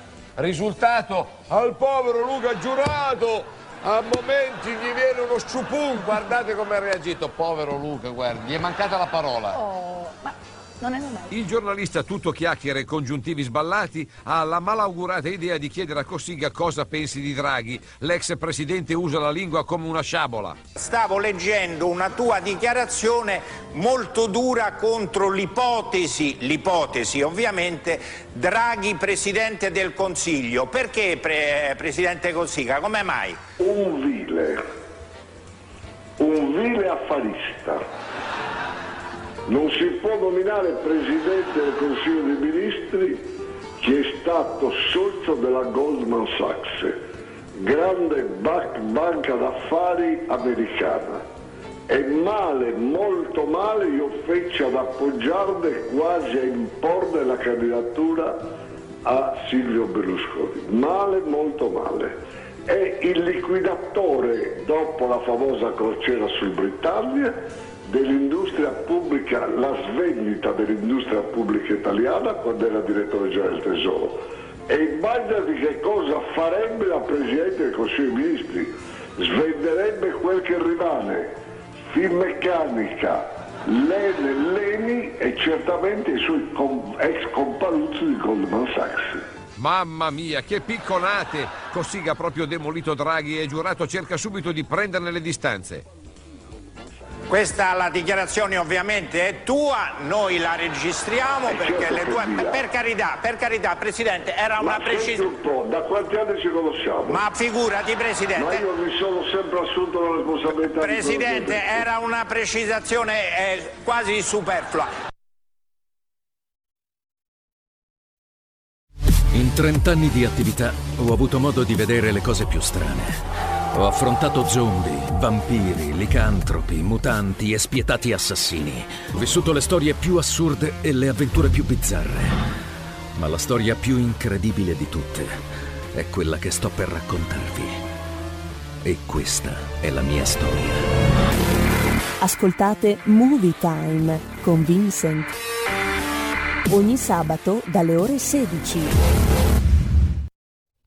E siamo tornati in diretta, è il momento, è il momento. Lo dico con un po' di amarezza perché non so se ha fatto piacere anche a voi tirare un po' un sospiro di sollievo. Abbiamo parlato di lotta al degrado con metodi bizzarri, abbiamo parlato di arte, adesso ci tocca andare lì nella fossa dei serpenti della politica, mamma mia. Fortunatamente ci andiamo con una guida che di solito interpelliamo per parlare di quello che è poi lo specifico in realtà della sua attività, cioè il giornalismo, il giornalismo investigativo. Oggi lo scomodiamo in eh, versione opinionista, spero non se ne lamenti, in Italia prima o poi capita a tutti di fare gli opinionisti. Marco Gregoretti, benvenuto. Grazie. Ciao Marco. Ciao Marco, benvenuto e anche grazie. Insomma, oggi ti scomodiamo eh, per eh, se- sentire un po' mh, la tua opinione e utilizzarti anche come apripista per le telefonate che prenderemo dopo averti salutato su, eh, su questo clima in generale, Marco. Io non ti Mamma voglio indirizzare troppo perché se ti chiedessi se sei favorevole alla singola misura, finiremmo in quelle robe con cui ci stanno davvero tartassando il cervello da troppo tempo. Non solo il cervello, voglio dire. Ecco, comunque, ecco, ma anche altre delocalizzazioni del cervello per chi vi sta parlando. Ma Marco, che clima si respira? Tu che insomma hai da tanto tempo, da tanto tempo sei sulla strada a fare un lavoro davvero di cronista anche eh, sul campo, che, che, che area si che area tira? Ma infatti, guarda, ti parlo quasi quasi più da, più da cronista che da opinionista, perché poi è, è divertente perché io fa- lancio sempre degli strali contro i colleghi che diventano opinionisti, no? i giornalisti che diventano ministri, che diventano virologi, che mi fanno, mi fanno proprio venire il sangue agli occhi. Quindi eh, la tua domanda è veramente una domanda intelligente perché, perché il tema è proprio questo, il clima che si respira per la strada il clima, le, le- le- le sensazioni che uno può trarre dal, dal proprio lavoro di cronista. Questa, mh, questo stop and go, questo step by step parossistico di norme eh, a, a volte abbastanza contraddittorie. Tu dicevi non ti chiedo il parere sulla singola norma e meno male perché, eh, perché ci, vuole, ci vuole veramente tanto tempo per capirla, per interpretarla, tutto poi sui divieti. La cosa che però è evidente è che quella parola vi consentiremo ha condizionato, quelle due parole vi consentiremo, sarà consentito, ha veramente condizionato la, la- la percezione della vita quotidiana da parte delle persone, perché si sentono in colpa se eh, eh, si tirano giù la mascherina, si sentono in colpa. Allora ieri c'era mio figlio che dalla finestra, di- de- dal balconcino di casa, parlava con dei suoi compagni di classe, mio figlio più piccolo fa la terza media, i suoi compagni di classe erano passati sotto, avevano suonato, lui si è affacciato, ha parlato, erano tre o quattro, avevano la mascherina, hanno parlato un attimo, eh, una signora ha chiamato la polizia, Ah, che per perché fortuna, che per fortuna Sì. ha mandato a stendere, ma una signora ha chiamato la polizia. Allora, noi siamo a questo eh, livello di, di- di tensione sociale che può sfociare in qualsiasi, in qualsiasi eh, fenomeno incontrollabile. No, noi vediamo adesso i militari che montano i tendoni, i militari che faranno i tamponi, i militari che faranno i vaccini antinfluenzali. Uno si- ha, ha di- davanti a sé un- un'immagine cupa, no? Eh, proprio sembra di, di- di accentuare eh, in qualche modo la paura. Ieri sera mi ha, mi ha scritto allarmato un mio, un mio carissimo amico, una persona che io stimo tantissimo, che è un, un, un allenatore di pugilato, che è una delle cose che io pratico, e, e mi ha scritto, "Gua- eh, Greg, il mio soprannome, mi segnalano lu- due lunghi tir neri scortati dai carabinieri vicino al tribunale. Eh, e io ho detto, urca, che brutta immagine. E allora mi sono informato tra le mie fonti. Dopo un po' mi è arrivata la risposta che mi ha detto, quello che mi ha risposto mi ha detto, dentro ci sono casse da morto. Allora, capisci? Cioè, che- che- che- ecco, eh, in tutto questo può succedere che ci siano poi magari eh, questi che sono adesso leoni da tastiera, che dicono scendiamo e spacchiamo tutto, che magari smettono di essere leoni da tastiera. E io penso che ci saranno dei problemi, ci sarà chi smetterà di essere leone da tastiera e comincerà ad andare in giro a spaccare tutto, perché io questo lo, lo- lo avverto, lo avverto con- come cronista, lo avverto quando parlo con le persone, quan- quando, vado nel, nel- nel- nel- come si dice, nel bar, sotto- no, nel, bar, nel negozietto sotto casa. Certo. No, ho aperto questo negozietto di, di- di, mh, straordinari eh, prodotti napoletani e c'era questa ragazza, mi ha detto, "Ma mio papà ha investito tutto qua, adesso dobbiamo chiudere. E chi- che- che- che- come facciamo? Dopodiché io ancora, francamente, non ho capito che cosa succederà in Lombardia, non l'ho capito. Non riesco, mio figlio eh, mi dice, ma io devo andare a scuola domani mattina no? Cioè, E al momento non ho- non c'è una risposta sulla Lombardia. eh. Ecco. E, no, e, e comunque alla fine paradossalmente eh, il Covid ha realizzato il vecchio sogno di Umberto Bossi e ha diviso l'Italia in tre. Eh, la Padania sanitaria non l'avevamo mai calcolata, però ecco, devo dire che se l'avessero proposta non sarei stato d'accordo neanche negli anni, diciamo, più ruggenti del secessionismo, perché va bene tutto, ma... No, voglio dire, a me, a me fa, fa- poi anche tutto questo, eh, questo dietrologismo, no? dipende da come vanno le elezioni in America, può darsi, può darsi che ci sia una, certamente, io sono tra quelli che, ha, che auspica che poi alla fine i conteggi fo- favoriscano Trump, però è, un- è una mia questione personale, Certo. diciamo. Ecco, io voterei Trump per quello che mi racconta il mio figlio grande, che invece viene negli Stati Uniti, con quello che mi racconta lui dico va bene, voterei Trump. Però c'è, c'è- c'è davvero tanta aspettativa su tutto, perché il punto è non ce la facciamo più. Ma non ce la facciamo più sia a togliere la mascherina che a mettere la mascherina, non so come dire. Cioè, ecco, eh, sia a, a star zitti che a parlare. C'è proprio un generico non ce la facciamo più, quelli che, che- che- sono i catastrofisti che, si scannano con i cosiddetti negazionisti, che poi invece magari sono solo persone che vorrebbero un po' sapere come stanno le cose e, e- e viceversa. Adesso ho visto un filmatino di, di un gruppo che non ho capito chi sono, che stanno partendo per fare la marcia su Roma. Ma chi sono questi? Poi ci sono le riunioni del generale Pappalardo, poi che, che anche lui, voglio dire, è un grande esperto di musica lirica, ma eh, speriamo davvero che non lo faccia lui il colpo di Stato.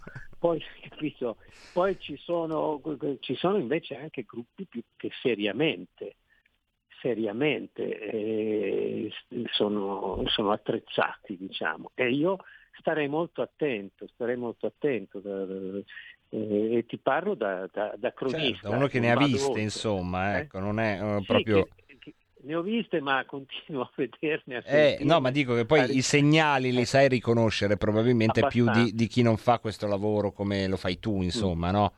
Mm. Eh, eh, sì, io sì, poi, poi sono figlio di uno psichiatra e di una psicologa, quindi ci, mettici anche questo. Mettici anche questo. Marco, io ti ringrazio per questa bella Grazie. chiacchierata di Grazie. oggi e per questa apripista che ci hai dato. Grazie mille Grazie. Marco Gregoretti, andate sui suoi profili Facebook, eh, social, andate su Twitter a cercarlo, trovatelo anche sul suo sito Marco Gregoretti. Grazie mille Marco. Grazie a voi. Salutato Marco Gregoretti, abbiamo una decina di minuti, ma direi fondamentali per eh, non eh, tagliare fuori da questo nostro pomeriggio le vostre telefonate. Con Marco Gregoretti credo si sia fatto un racconto molto oggettivo, non c'è bisogno che lo dica io, ecco, lo ribadisco solo eh, perché sono stato il primo a esserne colpito, no? un, un racconto molto oggettivo di che aria si respira in questi momenti di attesa e di come fioriscano intorno alla confusione eh, che ha una responsabilità chiara, una responsabilità governativa, perché eh, chi governa ha il dovere poi di dare indicazioni chiare e queste indicazioni alle 17.45 ancora non ci sono, eh, ancora non sappiamo quali saranno le zone rosse dove varranno certe regole, quali quelle arancioni dove ne varranno delle altre, quali le zone verdi. Sì, leggiamo qualcosa sui eh, giornali, ma banalmente non abbiamo ancora la certezza per chi ci ascolta dalla Lombardia o da una cosiddetta zona rossa se gli spostamenti dovranno essere giustificati con l'autocertificazione, ad esempio, dal momento che la sottosegretaria alla salute non più tardi di questa mattina ha detto che ehm, non, non, si ricorrerà di nuovo all'autocertificazione, ma il Corriere dice che ci vuole l'autocertificazione e il Corriere è pur sempre un marchio che ha una sua autorevolezza, sebbene sul Covid abbia spesso fatto qualche fuga in avanti. Insomma, c'è davvero una grande confusione. Viene da dire siamo un po' all'apice, sembra di essere all'apice della tensione. E, e se c'è un'immagine che più di tutte mi può aiutare nel definire questo scenario è certamente poi l'immagine delle elezioni americane. Mm, non c'è un reale precedente. Viene citato Al Gore Bush, ma qui è tutta un'altra storia eh, Trump-Biden eh, ancora alle 17.46 del giorno dopo non si sa chi dei due ha i numeri per diventare il prossimo presidente degli Stati Uniti. Al momento è leggermente in avanti Biden, 238 a 213 grandi elettori, ma eh, il... Um, distacco è così risicato che eh, non vuol dire niente, basta che uno Stato passi dalla parte di Trump e il verdetto sarebbe ribaltato come dire, un apice della tensione, una nevrosi collettiva che eh, in questo momento non conosce alcun punto di equilibrio. Noi nel nostro piccolo cerchiamo di eh, raccontarvi il presente senza angosciarvi e come sempre di eh, aprire la finestra alle vostre telefonate. Mi sembra che è già arrivata la prima, giusto? Pronto? Pronto? Sì, ciao, benvenuto. Eh, buonasera. Ciao, come ti chiami? Mi chiamo Massimo. ciao Massimo, eccoti. Ciao. Eh, niente, oggi alla Camera abbiamo visto l'affidabilità di Forza Italia nella unità del centrodestra, no? E, mm, come al solito, mm, dunque, eh, io ho capito perché eh, Salvini e Meloni vogliono stare insieme a Berlusconi, altrimenti non hanno neanche più rete 4 per andare in televisione, perché tutta la RAI è occupata dalla sinistra e eh, ovviamente siamo fuori gioco, però così stando insieme a lui veniamo depotenziati, avremmo vinto 7-0 alle regionali senza di lui sicuramente. Allora, l'idea è questa, e voglio lanciare un'idea, non Vai. solo fare critiche. Prego, eh, se noi creiamo adesso con modello eh, Calcio Barcellona, che sono tutti soci, una TV ehm, tipo Fox News Italia, faccio un esempio, magari diventa la vostra radio e tutti contribuiscono, a quel punto in questa TV che è anche radio lavorano solo giornalisti eh, come la Fox di, di un'area e a quel punto ce ne facciamo niente né della RAI né di Canale 5 né di, di Berlusconi né della 7 né di Sky TG24. Ti ringrazio, ti ringrazio di questa proposta. Prendiamo un'altra telefonata. Pronto? Ciao Pinti, sono Marco D'Amato. Ciao Marco, benvenuto. Un accenno alla telefonata precedente. È una buona idea, ma dopo parliamo tra di noi. Noi bene o male con gli altri dobbiamo parlare. Quindi sì, è una buona idea, però è parziale, perché tu al resto del paese ci devi parlare.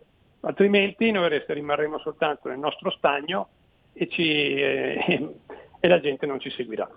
Allora, eh, purtroppo, tornando al discorso del Covid, il Covid è servito a spaccare la società e a disintegrarla, perché ormai non ti fidi neanche del vicino di casa.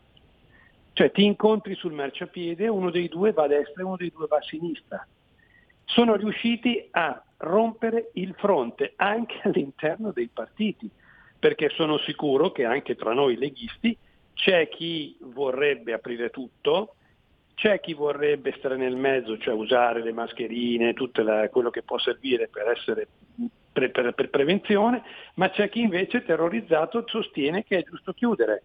In questo modo sono riusciti a fare il classico divide e timpera senza neanche tanta fatica. È bastato un comitato tecnico scientifico, un signore che non è mai stato eletto, che adesso lavo, eh, governa in modo dittatoriale, perché siamo praticamente in una dittatura che per ora è sanitaria, per il nostro bene, dopodiché eh, tra qualche tempo, magari quando tra un paio di anni sarà trovato il Covid, troveranno qualcos'altro, e la democrazia non esiste più. La soluzione? La soluzione al momento non c'è, hanno il pallino loro, ed è inutile che tanta gente dica l'opposizione deve far cadere il governo, perché l'opposizione con i numeri non può far cadere il governo. In questo momento non puoi nemmeno organizzare qualcosa tanto per organizzare qualcosa, perché non si può, siamo semplicemente imbavagliati. Meno, questo è quello che penso io, Spinti. Sono riusciti a fare veramente scacco matto, secondo me.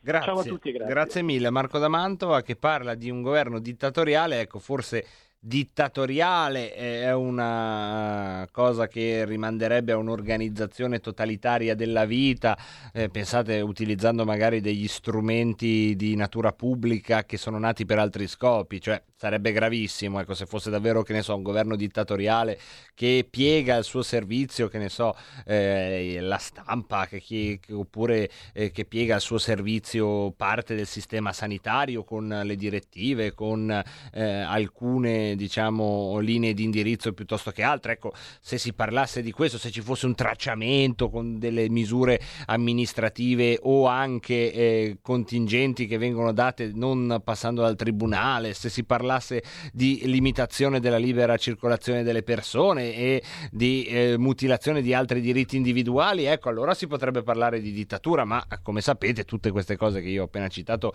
no, non succedono in questo paese, quindi eh, ovviamente è tutto costituzionale, poco importa se la decretazione d'urgenza, la Costituzione la riserva a uno strumento che si chiama decreto legge e non a questo DPCM di cui nessuno studente di scienze politiche o di giurisprudenza aveva forse mai sentito uh, nominare prima di uh, questa mh, pandemia. Prendiamo un'altra telefonata, pronto? Sì, pronto, sono Manzoni. Ciao Manzoni. Allora, senti, prima c'era la, l'ospite Ascia. Sì. Ok, c'è stato un errore di come si è posta nel senso che i monaci tibetani non partono dall'India, partono dal Tibet, perché se no non sarebbero tibetani. Vabbè, ha spiegato che saranno, saranno no, stati monaci okay. buddisti allora, dall'India, che pignolo, no, madonna. Senti, Pinti, senti, Pinti, scusa, senti. Eh, senti, eh. allora, scusa, il Tibet è stato occupato dalla Cina sì. anni fa.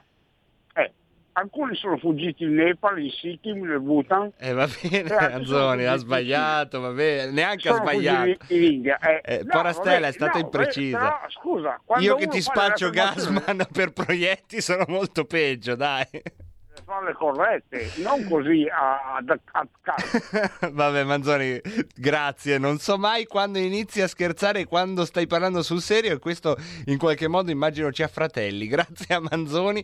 Prendiamo un'altra telefonata, uh, conduttori surreali per ascoltatori surreali come l'ultimo che ha appeso. E quale messaggio più surreale darci in questo periodo che di per sé è surreale? Mai come non siamo ancora arrivati al momento, perché questo è angoscioso comunque. Eh.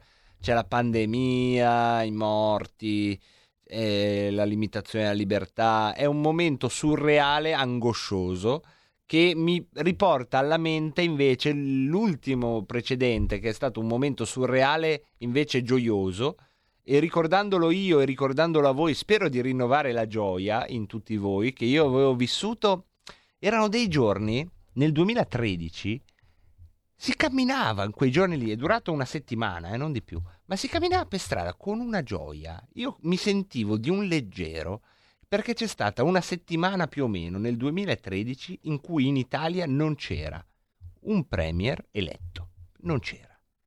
Non c'era il Presidente della Repubblica che era scaduto e non c'era neanche più il Papa, con tutto il bene che voglia Benedetto XVI, ma che infatti sta bene e si è dimesso, quindi era in buona salute, non avevi neanche la roba di dispiacerti, è morto il Papa. No, si è dimesso, non c'è più neanche il Papa. Ecco, mi ricordo quei mesi, quei- quelle settimane, ma sono state un paio di settimane nel 2013 che invece erano proprio il contrario di oggi.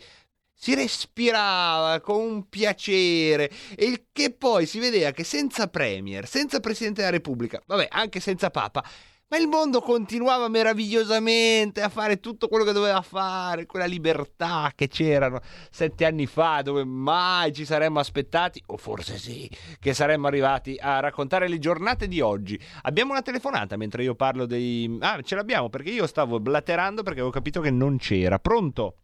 Pronto Marco, Mauro Ciao, D'Arezzo. ciao Mauro, benvenuto. Vedi, quando un paese arriva al suo tramonto, la gente è presa da paura ed è il momento in cui tutti credono a delle sette eretiche, cosa che è successa a noi nel 2013. Per cui è l'ultimo spiraglio di luce che spegne tutto e ci si innesta in un tunnel nero che è una notte senza, fo- senza fine e senza fondo.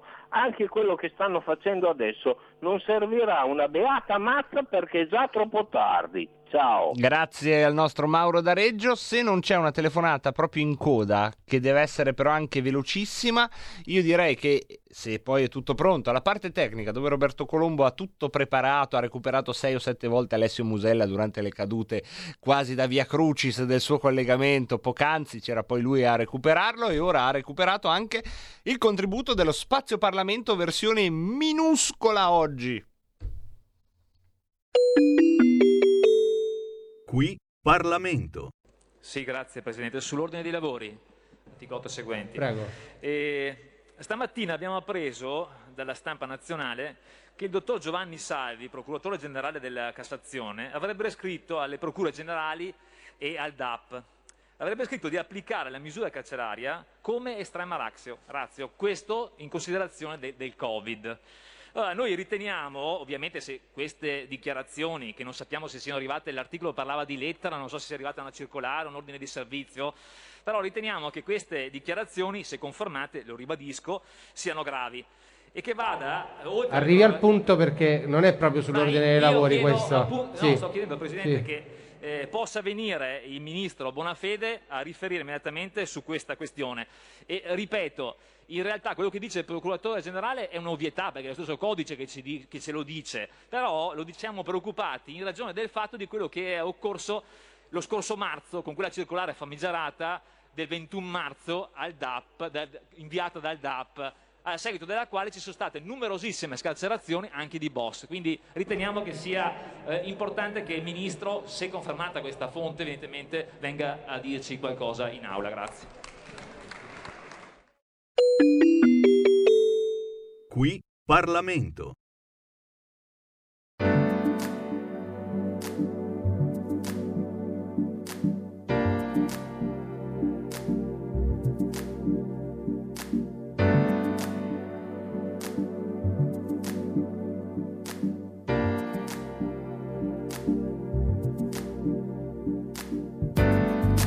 Couldn't love you more.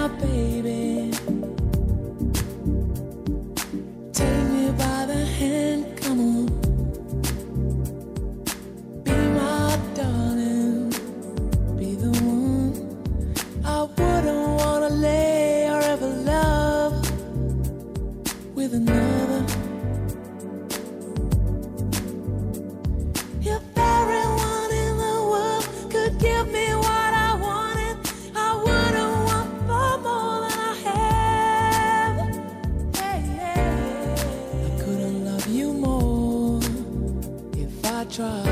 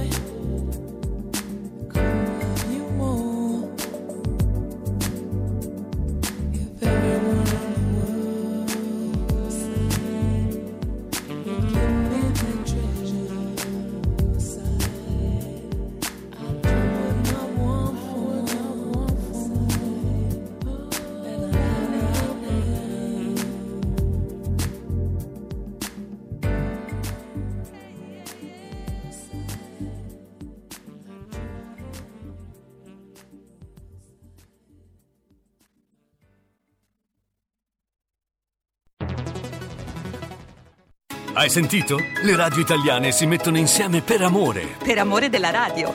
Una grande storia meritava uno straordinario futuro. Nasce l'app Radio Player Italia.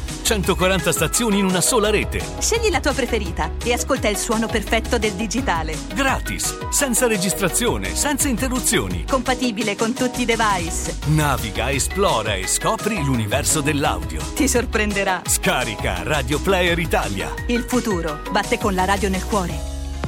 Anche RPL è disponibile su Radio Player Italia.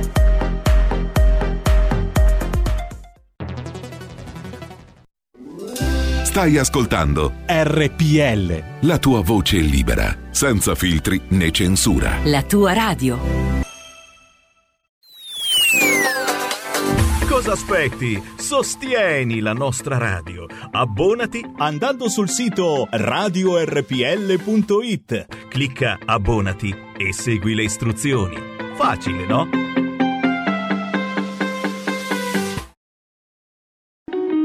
Segui la Lega è una trasmissione realizzata in convenzione con La Lega per Salvini Premier.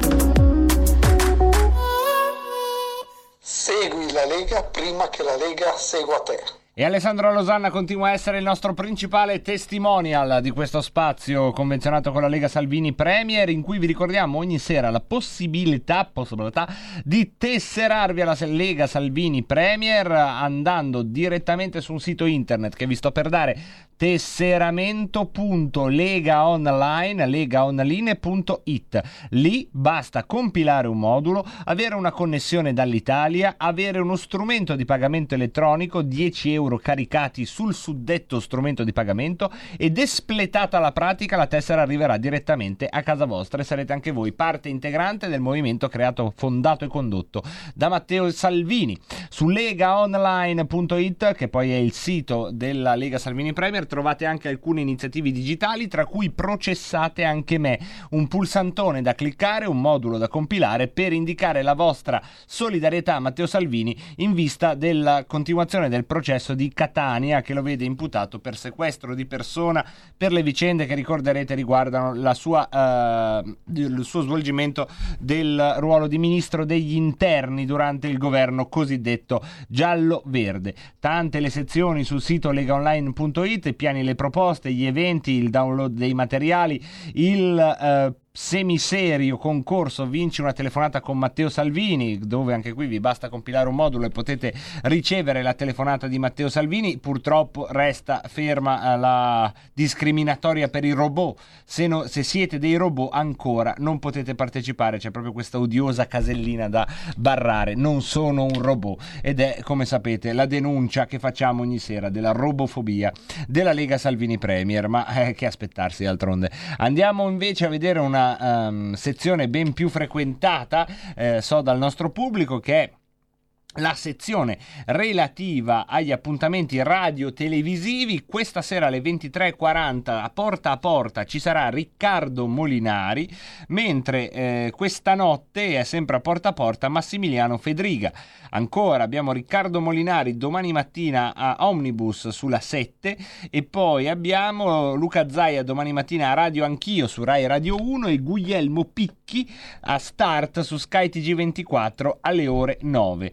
Ricordiamo anche Dario Galli domani alle 10.15 a Studio 24 su Rai News 24 e poi domani sera Matteo Salvini ospite di Diritto e Rovescio su Rete 4 alle ore 21.20. Sempre domani sera alle 23.45 Lucia Borgonzone a Diritto e Rovescio su Rete 4 e poi attenzione domenica fissatevi, fissatevi l'appuntamento alle 11.30 su Rai News 24 alle 11.30 appunto Alessandro Panza che ehm, sarà ospite di eh, una trasmissione su Rai News 24 quindi non perdetevela domenica 8 novembre alle 11.30 vi ricordo che lo spazio Segui la Lega nasce anche e soprattutto per dare contezza e pubblicità delle iniziative della Lega sul territorio così come sono organizzate dai tanti volontari della Lega Salvini Premier. Quindi se voi avete conoscenza di qualche iniziativa, sia essa reale o digitale, della Lega Salvini Premier sul territorio e ce la volete comunicare, fatecelo sapere mandandoci un WhatsApp al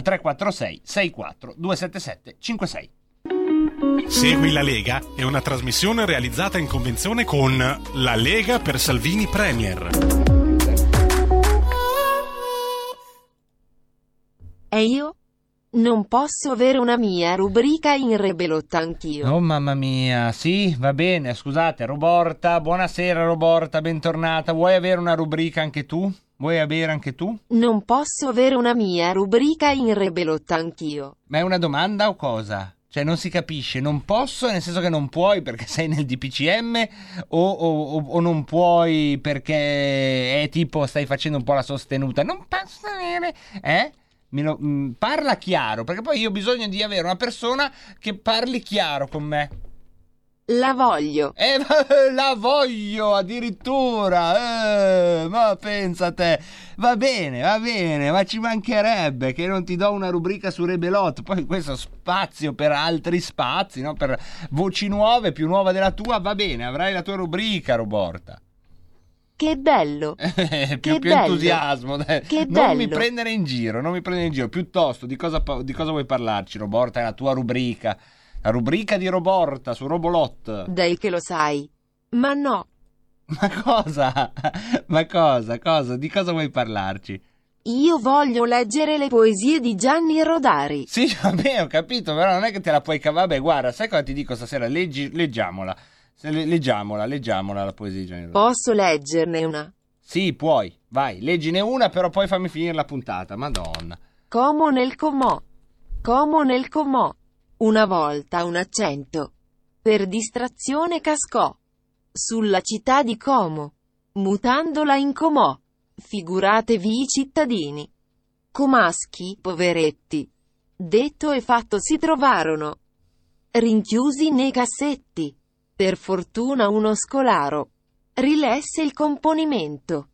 E liberò i prigionieri. Cancellando l'accento. Ora i giardini pubblici. Han dedicato un busto. A colui che sa mettere gli accenti al posto giusto. Ecco, grazie Roborta per questo grande momento di radiofonia che ci hai regalato con il grande maestro Gianni Rodari che tutto avrebbe immaginato ma forse avrebbe anche apprezzato di essere un giorno letto da una voce robotica. Abbiamo altri, altri messaggi vocali, sentiamoli. Segue la Lega Pitti, richiama la Lega Pitti. Prego, chiunque, comunque vada, lei non, non- non sia... co- come, com'era? Eh, no- no- non, non urlare, mi farinazzo, una cosa di questo tipo, mi, mi- b- a- a- sardanapalo, una cosa di questo tipo. Va bene, andiamo a vedere le notizie di oggi. Allora, le notizie di oggi abbiamo imparato a dare i numeri del Covid senza falsarli, ma dandoli nell'ordine giusto. Oggi sono stati fatti 211.831 tamponi. Di questi 211.831 tamponi, 30.550 sono positivi. Circa 29.000 in più di martedì, ma questo è già un'aggiunta. Quanto- per quanto invece riguarda le vittime di oggi, sono eh, all'interno di una media nazionale che ogni giorno vede morire 1800 persone purtroppo in Italia, oggi ne sono morte di Covid dentro queste 1800 anche 352.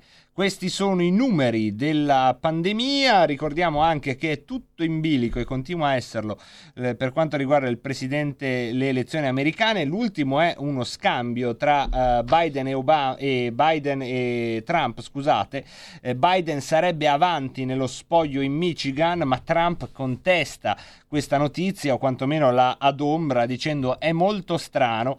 E già sull'Agi dove hanno seguito con il direttore Mario Secchi giorno per giorno la campagna elettorale americana, anche qui si prospetta una conclusione, questa sì simile a quella di vent'anni fa, ossia che vedrà l'ultima parola non più alle urne ma alla Corte Suprema degli Stati Uniti, che alla fine dovrà decidere chi dei due è il vincitore. Intanto continua questo lento spoglio.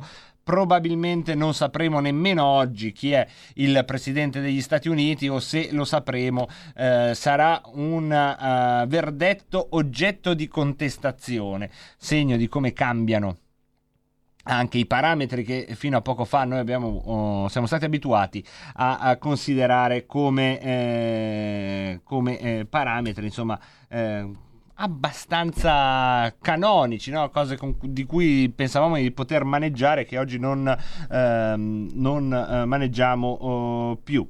Andiamo, andiamo ora a vedere altre notizie del giorno. Si attendono le notizie, ad esempio, sul DPCM. Il DPCM è stato firmato e licenziato, ma cosa manca? Il DPCM fa la cornice, dice l'Italia sarà divisa in zone rosse, zone arancioni e zone verdi. Mancano però i decreti che dicono quali sono le zone rosse, quali le arancioni, quali le verdi. Sarebbe in corso una, eh, un confronto a tutti i livelli, sia quelli più palesi, sia quelli che corrono per interminabili triangolazioni telefoniche tra eh, sagrestie di potenti e potenti stessi per trovare probabilmente qualche mediazione e non arrivare a uno scontro istituzionale. Questo però fa parte delle intuizioni di quello che io posso immaginare stia accadendo in questi minuti e sento mentre ve lo dico che dentro questa mia così eh, ipotesi c'è una uh, grande approssimazione a mia volta, nel senso che potrebbe anche essere un caos tale che in questo momento non ci sono nemmeno contatti, semplicemente si naviga a vista nella nebbia più fosca. Questo è quello che ci raccontano i giornali nel uh, pomeriggio che ci stiamo lasciando alle spalle. C'è anche ovviamente spazio per la giornata delle forze armate che oggi 4 novembre si eh, celebra in tutta Italia e poi abbiamo ancora altre notizie, ad esempio la uh, Wall Street che è rimasta gelata dal risultato di ieri sera e dal cambiamento insomma, dei pronostici, mentre alla Camera è stato votato a favore la legge contro l'omotransfobia e eh, con un eh, dibattito che ha eh, citato anche le lobby gay e si è parlato anche di psicopolizia. Cinque dissidenti in Forza Italia si sono distaccati dalla dichiarazione di voto e hanno votato a favore della legge votata appunto dalla maggioranza contro Lega, Fratelli d'Italia e quel che resta del giorno, ossia quel che resta uh, del uh, partito che ha egemonizzato il centrodestra per molto tempo, ossia Forza Italia di Silvio Berlusconi. Queste sono più o meno le notizie di questa sera. È difficile andare a dirvi eh, quale di queste poi avrà un significato diciamo eh, più lungo della prossima ora perché eh, magari i decreti saranno fatti ci saranno non ci saranno le autocertificazioni questo è tutto da vedere lo stesso vale per il presidente degli Stati Uniti mentre eh, abbiamo anche la notizia di nuove centinaia di sbarchi a Lampedusa a segnare insomma anche quella frontiera come particolarmente calda. Eh, quando si dice l'apice della tensione nessuna delle contraddizioni pre-covid sembrano essersi attenuate insomma sembra essercene soltanto una in più benché a volte sembra oscurare le altre. Questo è un po' quello che ci siamo persi in questo pomeriggio dove abbiamo parlato di molte altre cose e abbiamo quindi tempo per salutare Alessandro da Losanna, per salutare Matteo che dice oltre al Gregoretti ricordiamoci che Salvini sarà al processo anche per la Open Arms, per sentire un altro messaggio vocale con una certa dose di preoccupazione. Sei un transfobico, Non sono hai paura, Di chi? Di chi? Dei transfobi. Non, teme- non lo temerò, grazie, grazie. Questo me lo scarico tutte le mattine. Mi serviva una sveglia, in effetti, al mattino. Eh, se siete transfobici, sentitelo anche voi. Peter, sei un transfobico, lo fanno tutti che hai paura, penti, non temere il transessuale. Non temete il transessuale. Questo è un bel, un bel messaggio da mandare. Grazie, grazie ai nostri amici. E poi abbiamo eh, messaggi inevasi, come dicono nella pubblica amministrazione. Ma eh, se prima c'è una telefonata, diamo spazio all'attualità, cioè a, chi a questo punto prende la linea per dirci qualcosa di ultimativo, eh, perché siamo quasi alle ultime battute della puntata di Rebelot di oggi. Pronto? Pronto? Pronto? Sì, pronto, eccolo. Mi senti, Pinti? Forte chiaro, un po' lontano, ma forte chiaro. Eh, eh, caro Pinti, co- come va? Co- Come te la senti oggi? Ma sì, dai, ce la facciamo. Anche oggi siamo arrivati alle 18.16, questa terra di confine, come dicevo ieri, non è ancora 18.30, non sono già più le 18, cala la sera in certa ora. In questa valle di lacrime. Ma no, di lacrime su via, non esageriamo. Poi valle, No, che... Pinti, ma io ho un sospetto così, eh? Vai. Ma io sono notoriamente... Non sono credibile perché tu sai per i ben noti motivi. Sei incredibile. sono brutto, sporco, cattivo e sportista e quindi non posso essere. Sei robofobico, va bene. Sì, no, ma io ho come un'impressione, Pinti, che a me a Trump gli hanno fatto il gran biscottone. Non c'è il suo sospetto. Eh, ma questo, guarda, è talmente difficile da dire dalle nostre latitudini.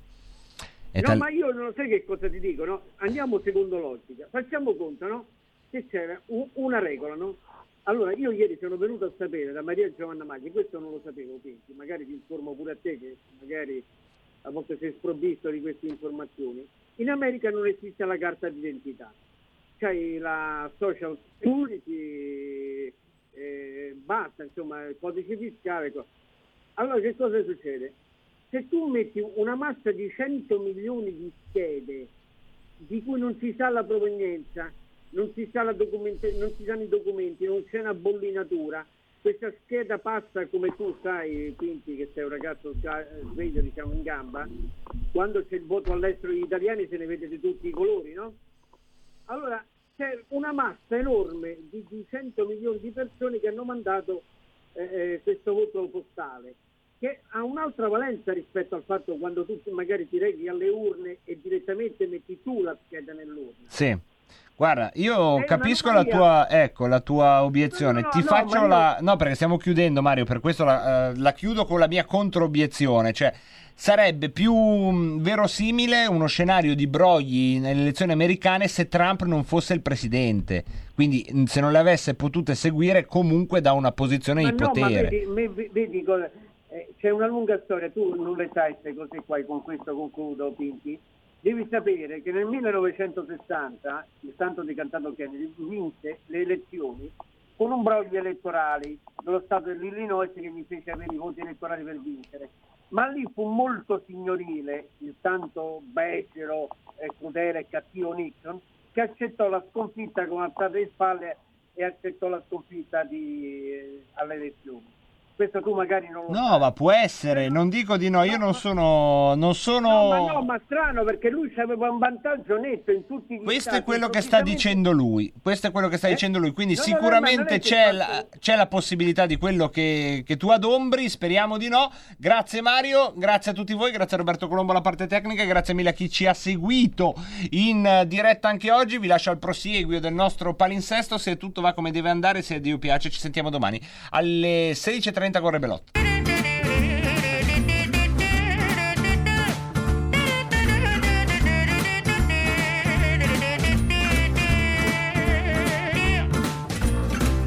Donnez-moi une suite au Ritz, je n'en veux pas. Des bijoux de chez Chanel, je n'en veux pas. Donnez-moi une limousine, j'en ferai quoi? Pa, pa, pa.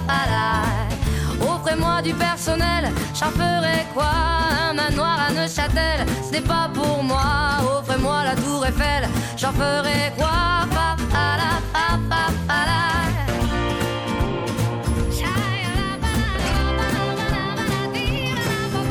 Je veux de l'amour, de la joie, de la bonne humeur. Ce n'est pas votre argent qui fera mon bonheur. Moi je veux crever la main sur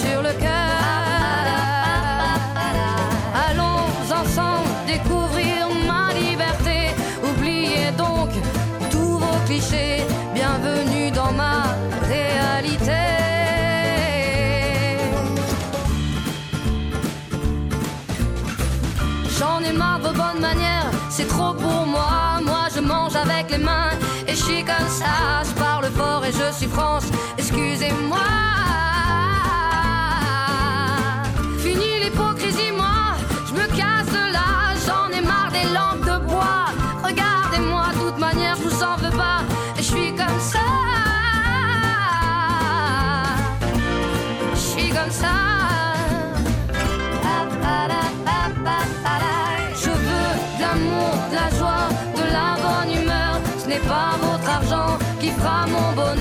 Moi je veux crever la main sur le cœur. Allons ensemble découvrir ma liberté. Oubliez donc tous vos clichés.